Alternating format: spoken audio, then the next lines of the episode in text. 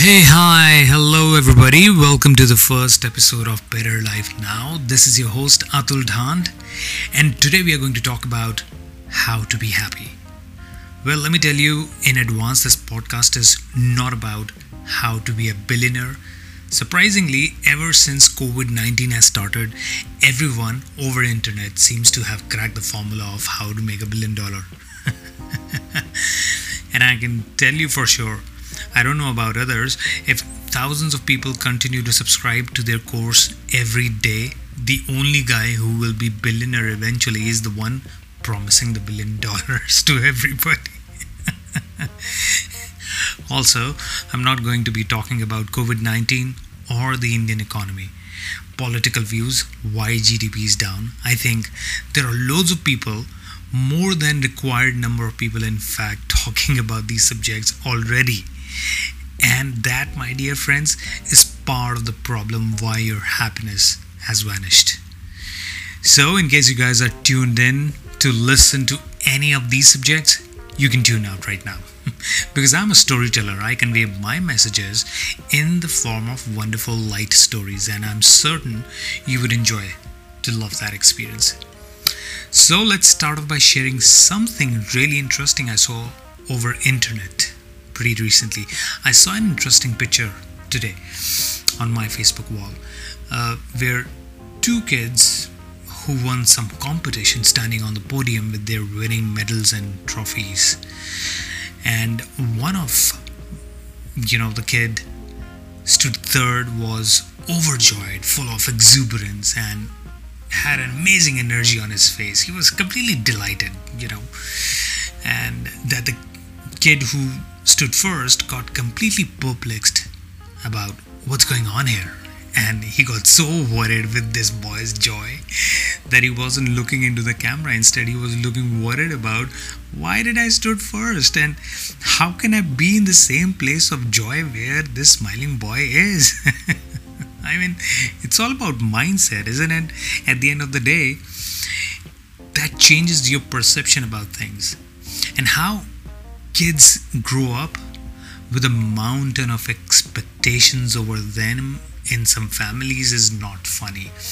I mean, it totally kills something within you in that docile age. And on the contrary, how few families just teach you to celebrate the little moments of joy, I think it starts with that. Your foundation starts with how you celebrate every moment in your life, how big or small, uh, whether you teach the same to the little ones in your family is your choice. Because happiness, to a great extent, is not always about outside achievement. It, in fact, is the inner calm that you can enjoy regardless of what the outer world or circumstances are. If we can teach this to our kids, they will be able to handle any adversity or difficult situation. I mean, like the one that we all are facing in today's time, you know. And I have nothing against money, also, by the way, but money alone is not enough for happiness. In fact, it may invite more trouble if not anything else. Uh, my grandfather used to narrate a story to me as a child. Once there was a man who was completely disappointed with his life. He was unhappy with his salary, he wanted a better job. His boss was very demanding and rude. He wanted a good looking life partner. But he couldn't find anyone who would love him the same way. His father and mother would always lecture him about how to be more accommodating in life, which he never used to like. So basically, for him, nothing was as per his wish in his life. So, then he deeply prayed in his dream that night, Oh dear Lord, please give me one chance in this lifetime to get rid of all my life worries. And I want to start my life as a fresh. My life is full of problems. Please grant me one chance. I cannot deal with this anymore. He prayed like this for many weeks. Finally, God appeared in his room. He opened his eyes, and God said, Hello, I am God. Here you are. I know what you want. And he couldn't believe that God is standing in front of him. He was so zapped and perplexed, you know. So God asked him, Come on, get up and gather all your problems in the biggest bag that you have in your house. Put all your problems in that. He got really excited to hear that. He couldn't believe himself, so he took a deep breath and got up and took his own sweet time and came back with a bag full of problems. Now, God held his hand and flew with him to the place beyond earth. And, you know, there was really a very huge banyan tree over there with loads of bags hung over it.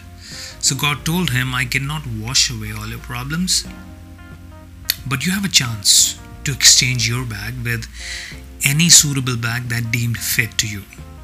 Once you choose that, from tomorrow onwards, you will be living that life. So he thoroughly checked and picked one bag that was least heavy. And God asked him twice, Are you sure about your choice? But he was very sure and said that I have checked and I want to take this one. So God said, Okay, so be it. So once he reached home, he immediately opened the bag to check what has he what's what's the new life that he'll be living now? And ladies and gentlemen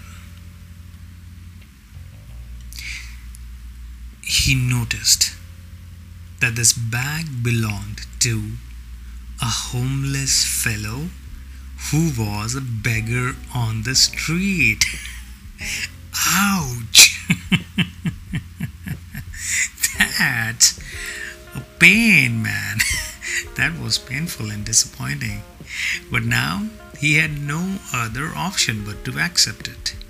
So, you better be sure about what you're asking from God because it is going to come true someday. So, many a times we feel that if we had done something differently in our past years, or what if we had that beautiful house, that magnificent car? What if that good looking man or beautiful looking woman was there in our lives, you know? When we start living our lives in these what if equations, we attract misery and despair. You know, we, anyways, spend a lot of our time on social media peeping into someone else's life and getting depressed by looking at their holiday, their vacations, their new house, new car, new job, etc. Becoming completely non appreciative of what we already have. And that's how we unknowingly start hurting ourselves and start finding this life unworthy. And that, ladies and gentlemen, is a very subconscious step that we take. If we become more aware about these actions and our thoughts, we will be able to work, you know, consciously towards bringing happiness in a life. There are some basic rules of living life that can make anyone happy. These are called as seven happiness quotients. And these rules have been taken from a website called Tracking Happiness. This is written by Hugo. He's a wonderful blogger. I recommend people to go to Tracking Happiness website and check it out for yourself. So I'm going to, you know, talk about seven happiness quotients and these are really interesting okay? So listen to that carefully. Number one is emotional happiness. You see it turns out happiness is not just a result of the things that happen around you. In fact happiness is much more dependent on your own emotional mindset how you perceive things around you you know, going back to the story of two boys we discussed at the starting of our podcast. Yeah, exactly that. Uh, number two, physical happiness. Good health is one of the most important happiness quotients. Challenging your body has a great positive effect on my happiness. But if workout, yoga, running does not attract you, just keep a check on what you eat, cut down junk food, replace white sugar with other alternatives, have control over the portions of your meal, and take proper sleep. This has a major contribution to your physical happiness. Number third, social happiness. Being around others generally has a positive influence on your happiness. And that's what the social happiness quotient is about. That's why you usually see an increase in happiness during Christmas period and birthday parties. If this is not true for you, then you may need to change the group of people you hang out with. Number four, occupational happiness. Most of us spend about 25% of our lives in an office or at work. That's that's about 40 hours in a week. It's therefore increasingly more important than your occupation is something that is pleasant and endurable. Most people are not as lucky though. In fact, a lot of people simply hate Mondays just for the fact that it's the start of a new work week.